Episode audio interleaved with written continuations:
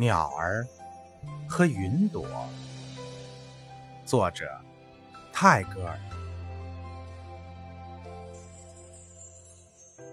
鸟儿愿为一朵云，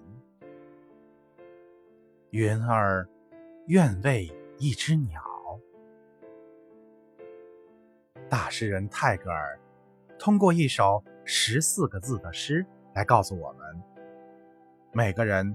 都有自己特有的优点，都有别人羡慕的地方，因此，不要被自己的眼前的幻象蒙蔽了自己的内心，不要只看到别人的优点，而忘却了自己的优点，迷失自己。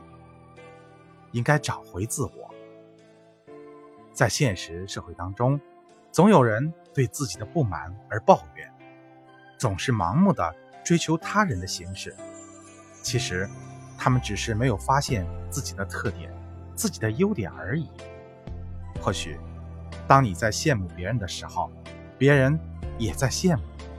所以，做自己就好，去发现、去寻找属于自己的特点。不要因为盲目的追求别人的形式而失去自己。要相信自己。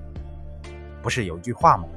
叫“学最好的别人，做最好的自己”。